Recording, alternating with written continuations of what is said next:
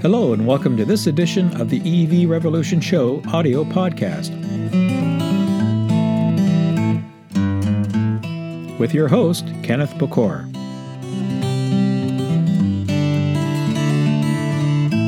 This is episode 27, recorded on August 6, 2021. This episode of the EV Revolution Show is sponsored by File Sanctuary. Need a great web host for your business? Need to get email at yourdomain.com? They provide professional, feature rich web and email hosting for any project you have in mind. Get started today at filesanctuary.net forward slash cloud and save 10% with promo code EVRevShow. All right, and thanks for tuning in to this edition of the EV Revolution Show audio podcast. As you heard, my name is Kenneth Bokor, your host. Always a pleasure to have listeners and have you uh, tune in. I have got another special guest today. And as you folks know, I always find smart people and smart companies that are out there that are moving and shaking uh, the EV landscape as we know it. And lo and behold, I found another organization you probably probably may not have heard of. They are called FreeWire, and they are based in the US. And I've got their CEO, who I'll introduce in a sec. They are a company that enables um, very scalable deployment of ultra fast electric vehicle charging. And their, their main differentiator is that they do this at a fraction of the time and, and the cost that it would take for conventional charging stations. And we know, folks, uh, especially my, my loyal listeners, that one of the barriers to adoption that we hear a lot of is uh, our consumers' concerns about lack of charging infrastructure. So it's a pleasure for me to, to introduce FreeWire's CEO, Arcady Sosinov. How are you, sir? I'm good, and I'm really pleased to be here. Um, I've listened for ages now, and and have heard your voice, and now it's great to finally be able to talk to you. Thank you. Yes, and he's disappointed because the voice may sound better than than what's uh, what's on camera, but that's all. No, it's all good. I just joke. It's all good. Appreciate it. Thank you very much. I try again. I try to have you know um, very uh, very good conversations on the podcast, and there's a lot of people that are doing things within this industry that I think is important. So I appreciate your time out of your busy schedule to to stay with me and to talk a little bit more about what you guys do and what you're seeing in the marketplace. Now, um, maybe you could tell us a little bit about where you guys are based um, and kind of you know how you how you started up and where you are today. We're based in the San Francisco Bay Area, and FreeWire is a company that I founded seven years ago in 2014, and we're focused on uniquely on ultra fast charging infrastructure. Um, ultra fast, when I say that, I mean really 150 kilowatts plus. Mm-hmm. And there's a really unique problem once you start getting to those power levels. Um, the problem is the utility infrastructure behind it that's necessary to support that level of power. Mm-hmm. Most folks, when they roll into a, a, site and see a charging station, they see this beautiful, maybe white Tesla charging station or or, or another vendor's charging station. You, you have to realize that there's a significant amount of infrastructure that needs to get deployed behind that. And sometimes it's behind a wall, sometimes it's behind a fence or a bush. Um, and there's significant work that has to happen upstream all the way up to the substation side in order to bring that level of power to the site. And, and, and that's the part of the value chain that FreeWire solves. Um, we don't believe in a future where the utilities are able to scale up their infrastructure and then sites are able to deploy enough local infrastructure to support all of the ultra fast charging that, that we think we need. Mm-hmm. So we have developed a technology solution that pairs energy storage batteries, and the batteries are a structural part of our system. They are not a separate shipping container, they're not a separate box. They're actually embedded within the structure of our charger. And those batteries allow us to deploy ultra fast chargers on low power infrastructure. Ken, this means that the type of infrastructure that already exists on these sites, if you're a convenience store or a gas station and you have low voltage 208 three phase or 240 volt single phase, for those of your, your audience that understand what that means, yep. if you have that infrastructure, you're able to support ultra fast charging using our battery integrated technology. And, and that really means that we can deploy these chargers at a fraction of the cost both from a capex perspective and an opex perspective. So it's lower cost deploy day one and it's lower cost over time at a much much faster rate. So we measure our deployments in hours, not in months. Wow. And and a much smaller footprint. Our footprint is nine square feet of space. A typical charging deployment is about two to three hundred square feet of space, yes. given all of the utility and local infrastructure you need to support it. So it's a it's a really compelling solution, and happy to dive in in any of those, dive deeper in any of those parts. Yeah, you know, I, I really love the approach. I mean, the folks have, have talked, uh, heard me talk about some uh, some other organizations that are in similar space. Um, and I, you know, obviously what you guys are doing on the ultra fast, I think is key because that is the future. You know, more and more vehicles now, the de facto standard's not 50 kilowatts anymore. It's, you know, 100 and 125 and plus.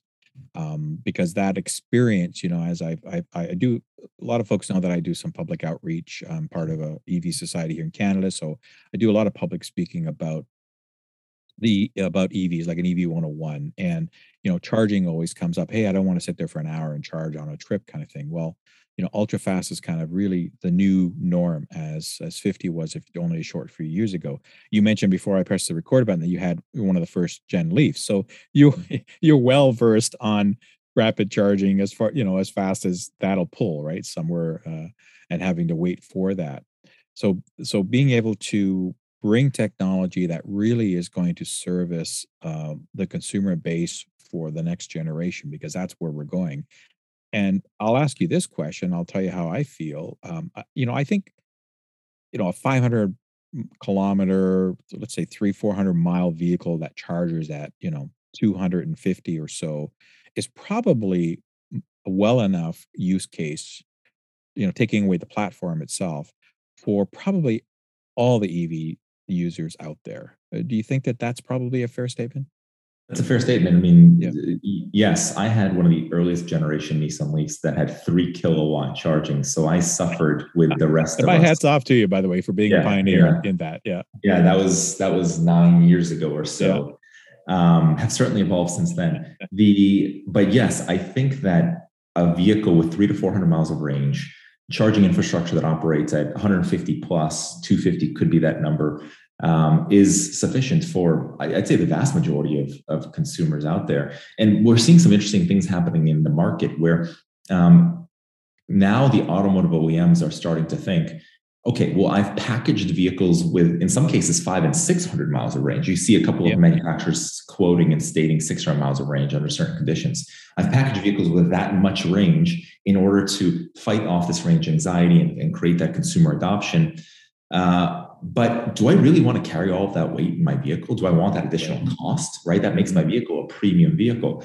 So what we're starting the conversations that we see happening at the executive levels of the automotive organizations is let's let's reduce the battery size in these vehicles once charging infrastructure gets to a place where charging is ubiquitous. Mm-hmm. When ultra fast charging is in every corner store, convenience store, Starbucks, Whole Foods, shopping mall, everywhere you go, Ken, on a regular basis, then let's reduce the size of the battery packs down to maybe it's only 250 miles of range because you have fast charging available everywhere and you can plug in on your daily commute anyways. We can lower the the the, the cost to those consumers and they, they just don't carry all that additional weight on the car which is not necessary. So really interesting dynamic happening there but it all stems from needing to have ultra fast charging available period. And what we're seeing from a market um, uh, uh, you know assessment is that the vast majority of, of dollars spent is going to go into that kind of 150 range kilowatts range um, that market side that market segment will be 10 times larger than the 350 kilowatt mm-hmm. and 10 times larger than the 50 kilowatt and so that, everyone seems to be coalescing on 150 because that gives that's the right amount of time for you to do something in the convenience store to, to mm-hmm. shop a little bit at the whole foods to grab your cup of coffee and maybe check your phone at the starbucks. Um, so we see things coalescing there.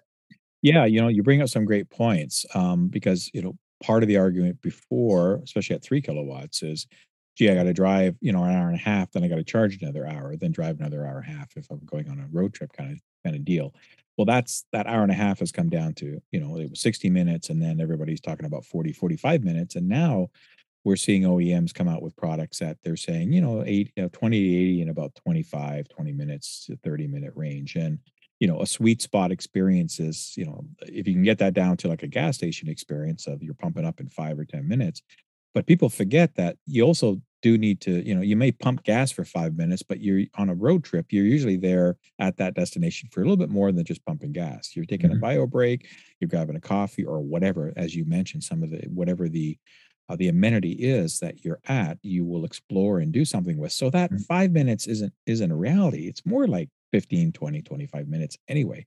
I know old guys like me, I can't go more than a couple hours without having to find a washroom somewhere and stretch my legs and just, you know, and like you said, check check phones and whatever, just get some fresh air. Um, so I, I, think you're right. Some people overplay the need for, oh, I got to get 350. I got to be able to charge in five or 10 minutes. I think that that's uh, that's not the sweet spot. I think the sweet spot is what what you've just said. You know, that one 100 150 range on a on a vehicle that gets 250 to 300 miles I think is more than adequate because that also brings the cost of the vehicles down. As you said, you don't have mm-hmm. to lug all those batteries, all that weight, all that extra cost like you would you know, in, in something that has a hundred kilowatt hour pack or, or beyond, you know, the Hummers that are going to have, uh, I think, or the Rivian's up to 200 or something like that, right. you know, really large pack. So I get what, why they have it for some of the workloads that they'll be doing. But for the average consumer and to promote adoption, we need to get the pricing down and, and we can get infrastructure like what you guys have um, in, you know, a much more uh, prevalent fashion out there at all these convenience locations, then you're right. You go in, you're there for 10 minutes, 15 minutes. It's a short stop to you, but you've got, you know, 50% of your your your electricity back, your charge back, or even more, depending on the vehicle. Right. And let me let me give you some interesting statistics, and I think mm-hmm. that'll be fascinating Please, for your yeah. audience. The the reason that folks want that 350 kilowatt, that you know, five minute charge is because they're used to the gas station experience. Yes. And what I think we have to realize as an as an industry is that it's no longer going to be the gas station experience. You can now charge at a Starbucks. It's a place you want to be, Ken. It's a place yeah. you want to go to every morning. You can now charge at the Whole Foods. It's a place again you want to be. You can charge at the at the amusement store, amusement park, and a doctor's right. office, and shopping malls. Places you want to be, not places you don't want to be, which is a gas station. So to replicate the gas, so it actually takes about 90 seconds to fill up your car using gasoline from, from zero to full. About 90 seconds is the average. Yep. To replicate that 90 second uh, fueling experience using charging, you need 2.4 megawatts of power. 2,400 kilowatts of yeah. power to your vehicle. Um, there's, there's no one in the right mind, certainly no one yeah. with an electrical engineering degree that thinks that that's possible. Right. So we're never going to replicate that 90 second fueling experience for charging infrastructure. Right. What we will create is a model where charging is ubiquitous and it's in places where you want to be anyways. Mm-hmm. That's yes. the future here.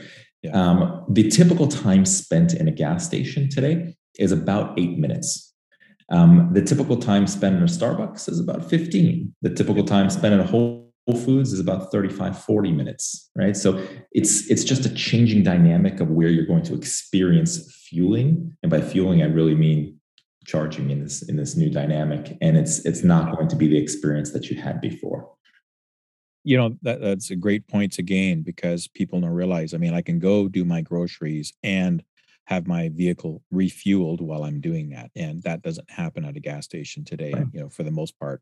I mean, some of them, I've seen some gas stations that are, you know, part of some multi centers approach where they may have much more amenities there, but that's very few and far between from the corner gas that we're used to seeing, regardless of who that vendor is. Um, and you know, obviously, a lot of the gas stations are get trying to get into that game by providing EV charging because they want to get capture some revenue if they're not getting you uh, you know, for gas, and they'll try to get you for for electricity. But I, I certainly think that that's going to help promote EV adoption is having that in combination with still home charging is your best friend, right? For the people that can home charge, um, that's the most convenient. That's typically the, the least expensive for most areas. There are some areas that have ridiculous hydro rates, but I think for most of North America, it's not. It's much cheaper than than putting petrol into your your vehicle.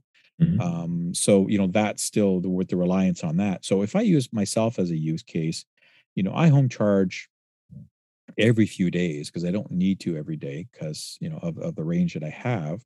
Uh, but even on on an entry level vehicle, so I just did a review. I have I haven't finished editing of the Bolt the, new 2022 Bolt EV, and I'm really stoked about that vehicle. It's not you know some crazy performance vehicle. It's got the longest range. It's got the biggest uh, uh, cargo space. No, it's an average vehicle, but the price point. Right now, we're getting down to price points and, and incentives that GM is providing to really start pushing EVs into more people's garages, right? Mm-hmm. And having the ability to home charge and still having the ability to decent fast charge. I mean, it's only coming at 60, a little bit more than the than the last year model year was, but again, for you know, for doing 400 kilometers of range. Uh, so that's three hours of driving for us on the highway, roughly, depending if you're driving like a madman, then it's less. But um, you know, you got to stop for 15 minutes anyway. And in, and in 30 minutes, you can get 50, 60% of that back because it's, not a huge battery. So, so, uh, and then of course, home charging will continue to go. So in combination of that, um, and then uh, what, what I do want to, I don't necessarily want to ask you, you know, how much your units are. You you do state that they are a fraction of the time, and, and you mentioned the time, and obviously that goes with costing because I can tell folks that up here in Canada to for somebody to install a DC fast charger, uh, and I'm not even sure that's an ultra fast, but I'll say ultra fast because and, and, I'll use Petro Canada uh, as an example. They're our national one of our national gas station chains. They've they've done a cross country um, a fast charging network, and they they get up to 200 to 250 mm-hmm. kilowatts depending on on what they get. And you know, it's about a hundred thousand or so per per station there to do that. Mm-hmm. And as you mm-hmm. said, all the infrastructure that's around that, um, all the the extra costs that you have to do, that's a lot of money. So is a, can a Whole Foods drop a couple of those in? Probably not. Can a Starbucks look at dropping one of those in? No way they're not going to do it right at mm-hmm. that price point because it's it's more involved and then you know as you said um, with with your companies and your products ability to to to provide that really at a fraction of a cost i think is a game changer right mm-hmm. i mean mm-hmm. correct me if i'm mm-hmm. wrong where, where are you starting to see success uh, you've been doing this now for seven years you've obviously got a pretty good customer base where are you seeing kind of your your your most um, your kind of sweet spot originally for this? Yeah, let's address the first part of your question, which is the costing. So you're about right. It's about $100,000 to deploy a fast charger. When I say fast, I mean about 50 kilowatts. Mm-hmm. About half of that is the cost of the charger itself, and about half of that is the cost of the infrastructure around it. Um, and that those are costs both borne by the site host. The site mm-hmm. host, the Starbucks, if you, you know, in this example, yeah. would have to bear that cost. Mm-hmm. Um, ultra fast charging is, is more expensive. An ultra fast charger is about 200. 200 yep. US dollars. Again, wow. about half of that is the equipment, the, the charger, and about half of that is the, the infrastructure around it. Um, we, our charging infrastructure is on average about 20% lower cost on the capex side than mm-hmm. any competing charger out there. Um, now, the charger itself is a little bit more expensive than a charger from someone like ABB or Tritium, which makes sense. We have that embedded battery system that's that's structurally integrated into the into the, the unit. But the cost of all of the, infra- the, the infrastructure around it we don't require new transformers. We don't require new switchgear. We don't require new panels. We don't require all the, the trenching, the utility interconnection processes, bringing new service to the site, the public works project to bring that new service. And that means our capex is lower, period, day one. Yeah. that's, a, that's a big deal, right? Just just what you just said there. All those things that you don't require to install and deploy what what what you guys offer that's a big deal not only from a time element to get something in, in you know in the ground functioning but as you said all those different costs uh, you know i've seen it you know permitting and all this kind of stuff takes forever and then all these other auxiliary costs that they that the host or the provider needs to uh, needs to deal with so yeah mm-hmm. i think that's certainly key and continue sorry mm-hmm. and, and it does take forever on the time yeah. Piece of it we counter deployments in hours and not months so our fastest deployment to date has been two and a half hours our typical deployments wow. are on the order. We can do two to three deployments a day, wow. um, and and compare that to the the six to eighteen month projects that we're seeing in the market yes. because of the utility coordination, um, yeah. the interconnection processes, working with providers of switch gear like Siemens and ABB mm-hmm. and Schneider and transformers that you need to put in the ground. Yes. Um, if you eliminate that part of the process, which we do, it becomes much more quick. And so we measure our deployments again in hours, not in months. Uh, from a space perspective, we have a footprint of about nine square feet versus the two to 300 square feet of a traditional charging install. Mm-hmm. And from uh, an operating cost perspective, this is where things get really dramatic. We lower operating costs on the charger about 70%. And the, the operating costs are the cost of electricity, the cost of demand charges, which some of your uh, audience might be familiar with. Because we have that embedded battery system, we flatten the demand curve on the utility side. And by flattening the demand curve means we lower those peaks. And by lowering peaks, you save a significant amount of money on your energy costs. And to that point, it is 70% savings in uh, California. We're seeing about a $35,000 per year savings in California in operating costs alone per charger. And this is not a California only phenomenon we have, for example, one of our customers is a utility, mind you, uh, called American Electric Power. They're one of the bigger utilities in the US. Mm-hmm. They have a fleet of these systems deployed in Tulsa, Oklahoma.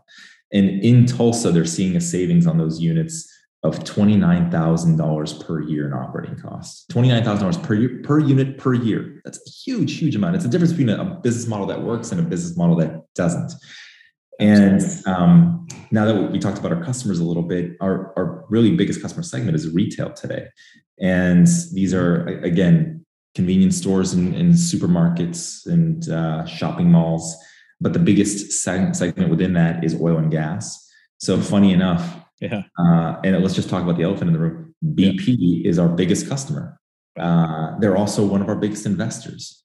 Uh, BP, uh, we have announced recently a $50 million contract to deploy our charging stations with them in the UK market. We are acting on that contract right now. So we have units that are going to the UK every single day now. Um, and funny enough, by about October, November, we're going to have more charging stations deployed in the UK than we do in the US because of that significant, significant yeah. contract. Um, so it's a huge market there. I'm not surprised. Uh, if you've yeah. listened to me, you know that I'm pretty connected with a lot of the UK, and I've been there a few times for different things, and uh, they are well ahead of where we need to get here in North America.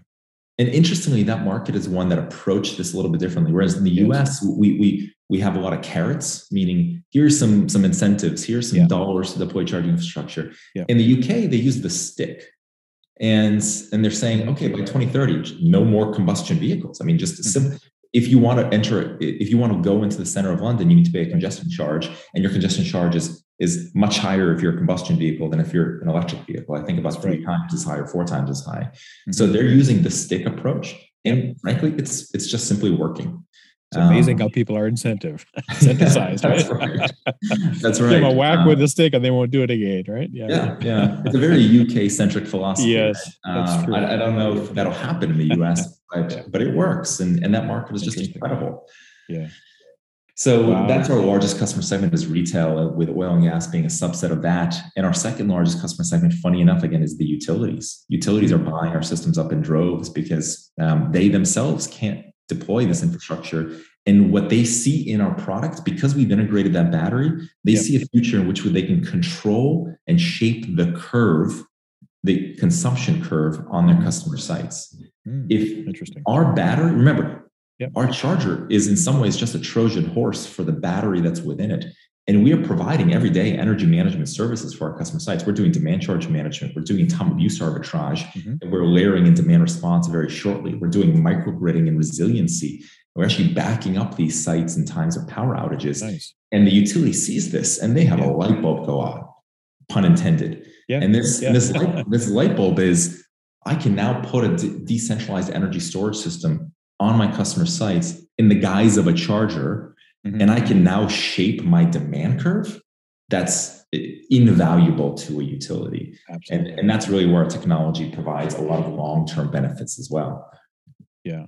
Uh, no, I get it. I see that. And, uh, again because that's part of the challenge with you know uh, it's all nice for president biden and, and others to come out and say you know we're going green here's all the incentives i love it you know and yesterday's announcement about you know uh, all EVs and and uh, handshaking GM and everything. I think it's great, but the reality is from a charging infrastructure that the grids too. I mean, look at Texas, right? What they went through. They had significant problems with the grid environment, and when you start plugging in a million to five million, 10 million EVs all of a sudden that want to charge, that can be quite a draw on a grid system and create a lot of problems. And, and the most, uh, I think you touched upon it earlier, the weakest chain in the link is that last mile delivery, is that local transformer, you know, that's there. That's usually older technology that isn't ready to have a bunch of EVs start start looking to draw power from it. So being able to do what you're doing gives that not only the the cost effectiveness for the utility companies, but that safety feature. Now they're saying, well, we don't really need to upgrade all this stuff that we've got out there that's been there for 30 years.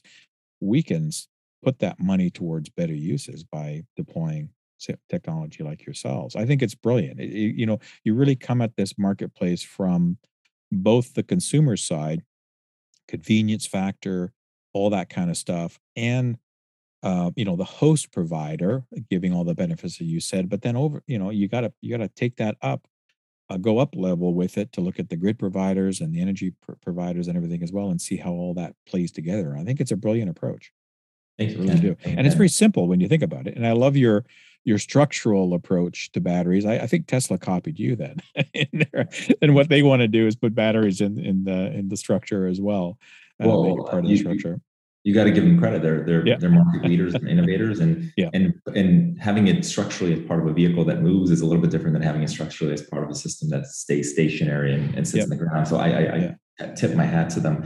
And you're right. I mean, the, the approach that we have is is focusing on the value chain as a whole, understanding that there's a lot of interconnected pieces there. And on the consumer front, just to connect to some of the audience members here, because of the lower operating costs of our system, our site hosts that are installing our system are charging less per kilowatt hour than any other site host in their area. So, for example, if you look at the San Francisco Bay Area, you, you'll typically see 55, 60 cents a kilowatt hour on these ultra fast charging stations. Wow. Really? Um, okay. with, with, but with our station, for example, BP has a number of these units deployed uh, across gas stations in California. Yep. And they're charging 35 cents a kilowatt hour. And, and they're charging that lower cost because our operating costs are significantly lower. So they, they can mm-hmm. still make a margin uh, yep. on, on that. And so, and, and then of course, as adoption goes up and you see more and more throughput in these stations, you're also going to see lower cost that way because you can amortize the, the, the CapEx expenditures. So uh, one question I just really quickly wanted to answer for the audience, and I'm sure you have is, okay, battery integrated seems like the future technology. What's the throughput of these systems? How many cars you charge a day? Yep. So um, the, we've designed the throughput of the system for up to 20 vehicles a day um, okay. with no depletion of charging speeds. So you as the consumer will not notice that it is a battery integrated charger versus any other charger out there. And you shouldn't notice except a lower cost, right? Um, so we've designed it for a throughput of 20 vehicles a day.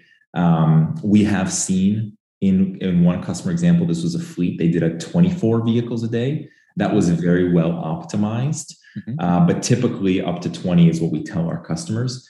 Um, now the utilization rates that we're seeing in the field just simply aren't that high, and I think you understand that, Ken. Yep. I think in public we're seeing you know four cars, six cars a day is really um, yep. uh, you know kind of a peak. In fleet applications, we're seeing 12, 14 cars is really um, a well utilized charging station. Mm-hmm. And we've overspec our system as such that up to 20 because again we're not only providing charging services to our customers we're providing energy management services resiliency services. Mm-hmm. and so we wanted to overspec the battery inside to be able to do that. Um, that so i hope that makes sense.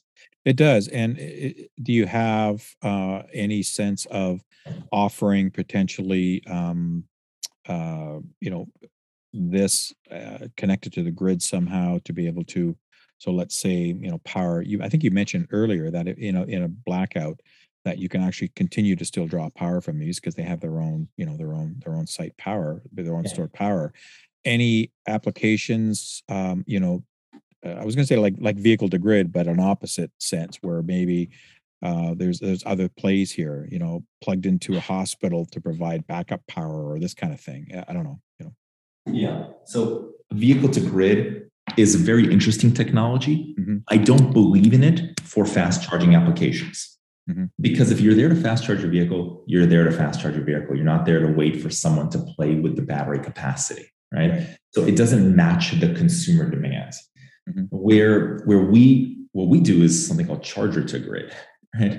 Yep. That because we have that embedded storage, we don't need yep. to play with your battery. We play with our own battery. So all of our mm-hmm. systems are built um, with the hardware to do C to G, charger to grid, back feeding into the grid. We don't do that today. Um, just frankly speaking, we have not developed the software capabilities of our AMP platform to that point yet. Um, our AMP platform today does demand charge management, time of use arbitrage. Shortly, we'll be launching demand response, and in the near future, we're going to be layering in that that uh, C to G or backfeeding capabilities through that software. But the hardware is enabled for it, and we'll continue to upgrade the the software to then unlock those capabilities and really add an additional layer of energy savings and revenue mm-hmm. generation opportunities for those customers. Nice, nice. Um, and what again is your maximum charge rate uh, that you can uh, push out? Today, we um, our systems are 150 kilowatts. 150. Okay, great. Just making some notes too for the future because we'll sure. we'll have to circle back at some point and see how you guys do. I always like to do that. Is uh, for the guests that I speak to is go back in six months or a year and see hey, how are things change? How's the market change? How have you guys changed? What have you seen? Um, because it's all it's all so positive. Um, a couple other quick questions before we run out of time here. Um, do you see these these applications potentially for beyond uh, light duty vehicle applications? Do you think maybe transit or something like this? Is that something of your a play for you guys? You know, it could be. We're developing solutions for medium duty uh, applications currently. Heavy duty is a tough one. Uh, yes. So medium duty, this certainly works. So we have mm-hmm. um, middle mile fleets um, that are medium duty vehicles, small box trucks that um, we're working on solutions for them right now. Um, heavy duty, the problem with heavy duty vehicles, the batteries are so large. Yes. If you look at a bus, it can be four to 600 kilowatt hours of battery. Yes. And so if you have a battery buffered solution like ours, might not be a great fit because you're going to drain our battery pretty quickly. Yeah. Um, so, so I'll, I'll, just be perfectly honest that I don't think we're a great fit for heavy duty. I do think that they need more traditional charging infrastructure. Yep for light duty and medium duty, we are just a spectacular fit from and, and it's lower cost, faster to deploy, and all the other benefits we talked about. Yeah, no, it, it, makes total sense to me. And, and certainly if if transit systems are looking to get into it, then they have infrastructure that that they can play with and deal with and you know huge uh, uh, yards, you know, of buses and the stations and things like that that they can deal with. So it's a little bit different environment.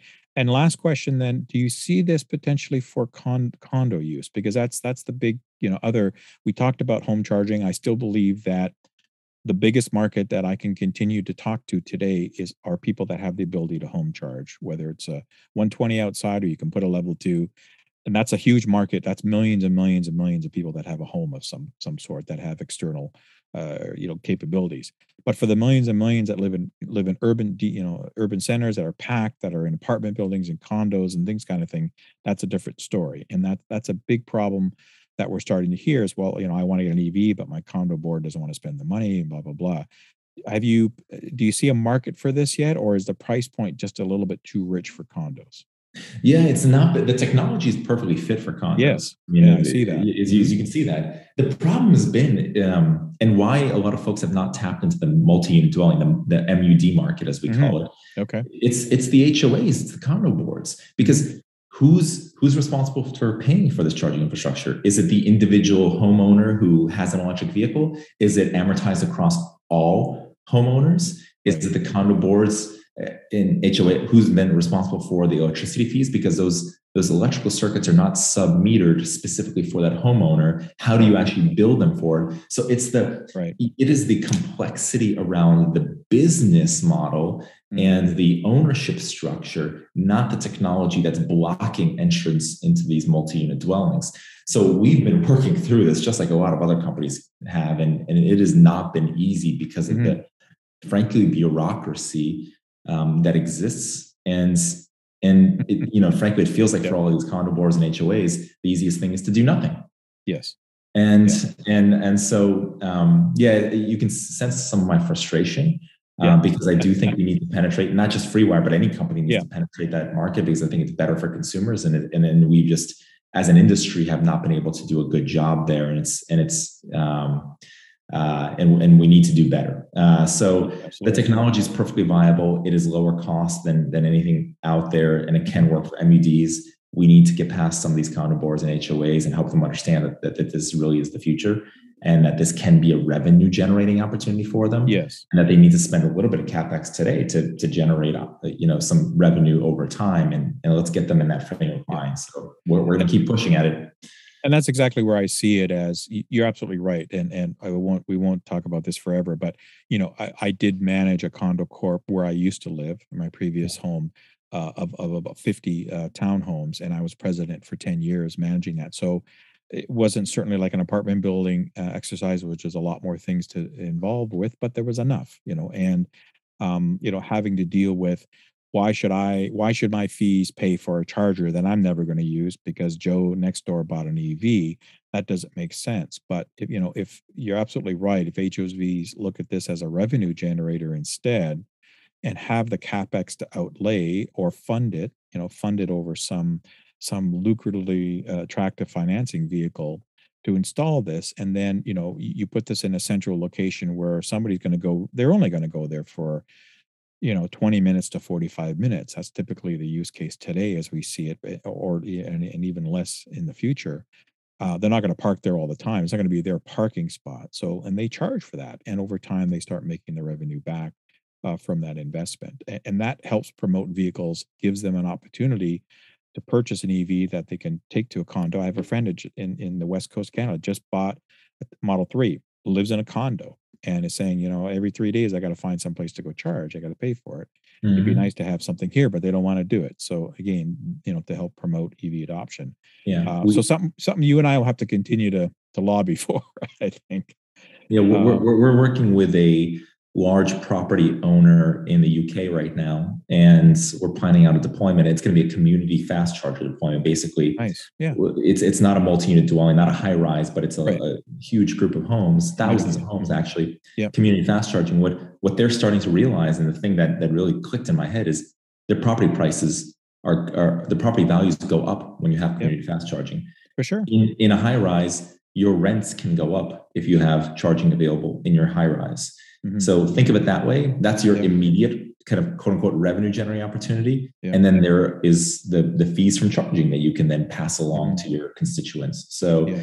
um, that, that's been really surprising to see and, and encouraging. Well, you know, I'd love to see more of your technology, and I'm sure that there's also public deployment, public sector deployments, you know, municipalities, county, regions, all this kind of stuff, where it can make sense, especially for areas that are more that are not urban uh, areas um, where you know power is going to be a little bit more hard to get in in a nice capacity. Um, again, to deploy these out there, you don't have to dig a ton of trenches and all this other stuff that you mentioned that you have to do that takes up to 18 months to two years. I think it, you know it's a, it's a brilliant idea. Um, you're doing cold weather testing as we joked about at the beginning before mm-hmm. we press the record button. You've got some of these up in Alaska.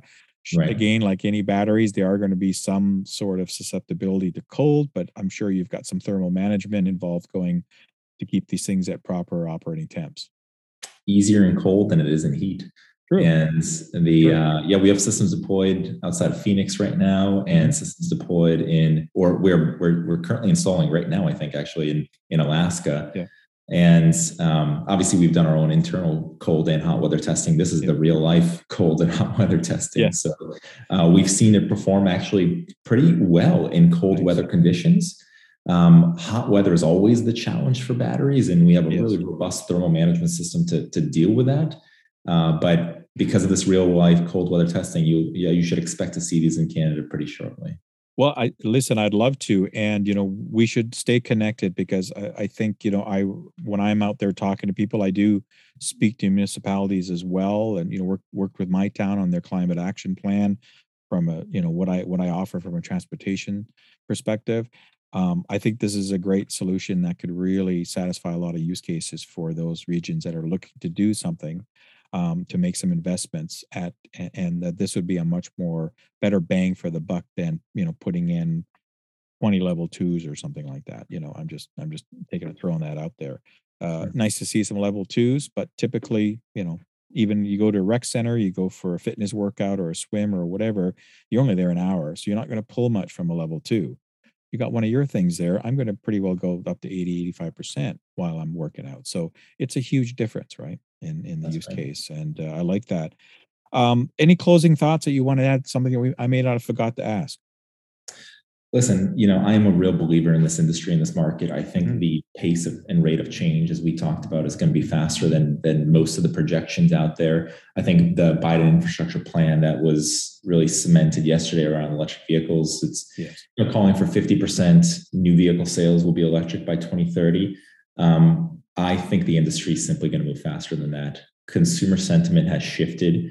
Electric vehicles are better to drive, they're cheaper to drive, they're fun, um, they're quiet. You know, I've I'm a believer. I've been doing this for almost 10 years now, and so are you at this yeah. point, Ken. Yeah. And and as you pointed out, listen, they're not for everybody. There's still going to be applications where combustion vehicles make a lot of sense. Mm-hmm. Um, but I think the pace of change is going to be faster than we all expect. And um, the horse before the cart is charging infrastructure. So, mm-hmm. you know, I'm advocating, and we have a regulatory and policy team that is lobbying for um, incentives towards charging infrastructure. Mm-hmm. I think the incentives towards electric vehicles um, they're great, but you know they're already on price parity with with combustion vehicles in many cases, and especially when you look at the total cost of ownership, they're lower yes. cost. Yep. Charging infrastructure is still a very high cost proposition. And as you pointed out, the Starbucks may not have the capex to to deploy it. So we need uh, policymakers, regulators to to to start giving them the incentives to deploy charging infrastructure, which is going to make uh, which is really going to spur on growth in electric vehicles even faster. That's that's my closing point.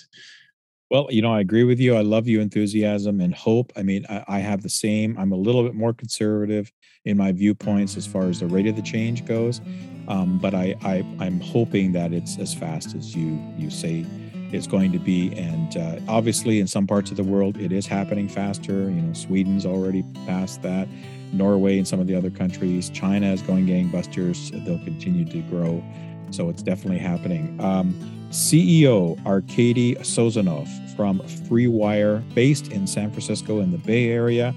Beautiful area, by the way. I haven't been that been there for years. I have to have to get back to the West Coast. I used to live in LA for a few years, so it was a pleasure to be down there. Thank you very much for taking the time out of your busy schedule to talk about a, a fantastic uh, solution that you guys put together. I wish you the best of luck. Let's keep in touch and uh, let's circle back you know, in several months, maybe at the beginning of uh, next year, and see how some of your predictions of the marketplace uh, have come have come to, to, pass. We'll see where we are at that point as far as how, how the speed's going. But I, I'm an optimist too, for sure. Would love to be a repeat guest. Thank you, Ken. Thank you very much, and uh, take care and all the best. You too. Thanks again for listening, folks. You can email me if you have comments. Email at evrevolutionshow at gmail.com Follow me on Twitter at EVRevShow. I'm also on Instagram, evrevolutionshow. And if you uh, have any suggestions for shows, please let me know. Thanks again for listening, and please, everybody stay safe. And until the next time, I'll see you when I see you.